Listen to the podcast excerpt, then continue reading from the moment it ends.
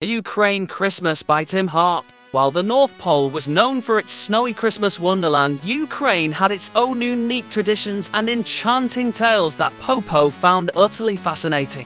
One story that particularly intrigued Popo was the legend of the Christmas spider. It told the tale of a poor family who couldn't afford to decorate their Christmas tree.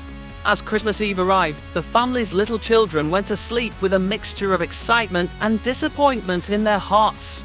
That night, something magical happened. A friendly spider, noticing the undecorated tree, decided to help. Weaving intricate cobwebs, it covered the tree from top to bottom. The children awoke on Christmas morning to find the cobwebs transformed into shimmering silver and gold strands, adorning the tree with breathtaking splendor. The spider's gift had turned the simple evergreen into a magical Christmas marvel. Popo was inspired by this story and he decided to bring a touch of Ukrainian magic to the North Pole's Christmas celebrations. He gathered all the elves and shared the story of the Christmas spider with them. The elves were intrigued and they decided to incorporate the legend into their own Christmas traditions.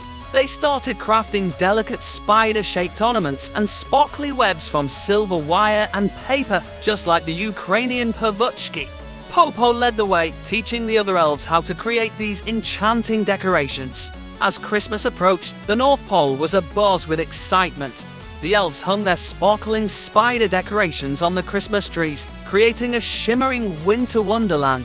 Santa Claus himself chuckled and joined in the fun, he donned a fluffy red hat with a little spider ornament, making the legend come to life.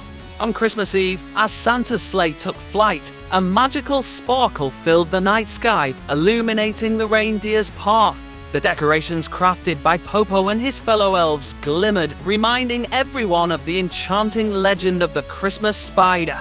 As Santa delivered gifts to children all over the world, some of them found small spider ornaments in their stockings or under the tree. These little decorations were set to bring good luck and the spirit of the Christmas spider, promising a festive season filled with joy and wonder.